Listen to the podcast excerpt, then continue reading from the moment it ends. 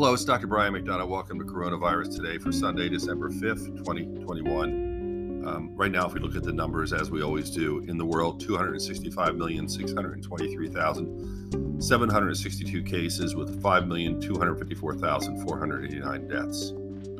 In the United States, 49,057,988 cases with 788,212 deaths last 28 days, 32,769 deaths.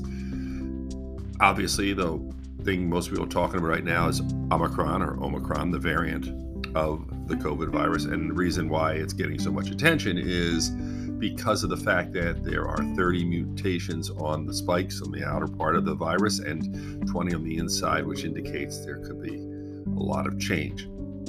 Fortunately, it's being sequenced, and we have the ability to sequence it throughout the world, and we're learning more about it as we go.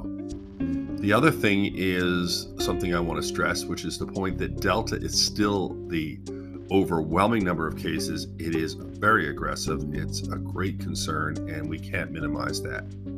So, once again, the things we know as we learn about Omicron, no matter what they say, is wearing masks, social distancing, washing hands, cleaning surfaces, and getting immunized are still our best protection.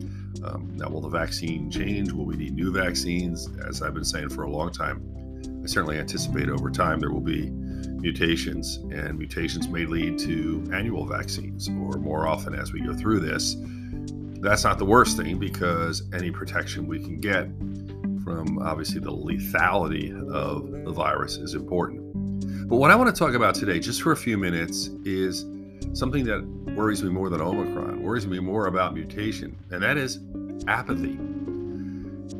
People are getting frustrated. You know, they're, they're thinking about COVID, they're bombarded with COVID on the news, talk shows, political shows, religious shows. It's just everywhere. You can't escape it. And what I'm worried about is uh, a lot of people are saying, I just can't take it anymore. I, I just can't comprehend it. I don't want to deal with it.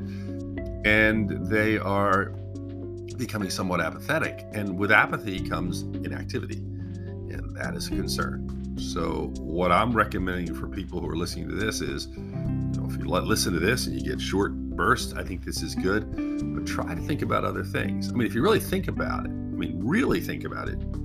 If you have heart disease in your family or cancer in your family, you might be aware that it's there and you think about what you can do about it, but you don't worry every moment of the day if you're going to die. And I think that's the thing we have to do with this. We can't let it become so overwhelming that it impacts the way we approach things. So, one thing I believe we should worry about as time goes on is putting this in its proper bucket in our own lives. As a physician, as scientists, we're going to deal with it all the time. We're going to do everything we can to help people. But if you're not in the world of science, know what you need to know, be smart, protect yourself, but don't obsess. And remember, like I always say, wash your hands.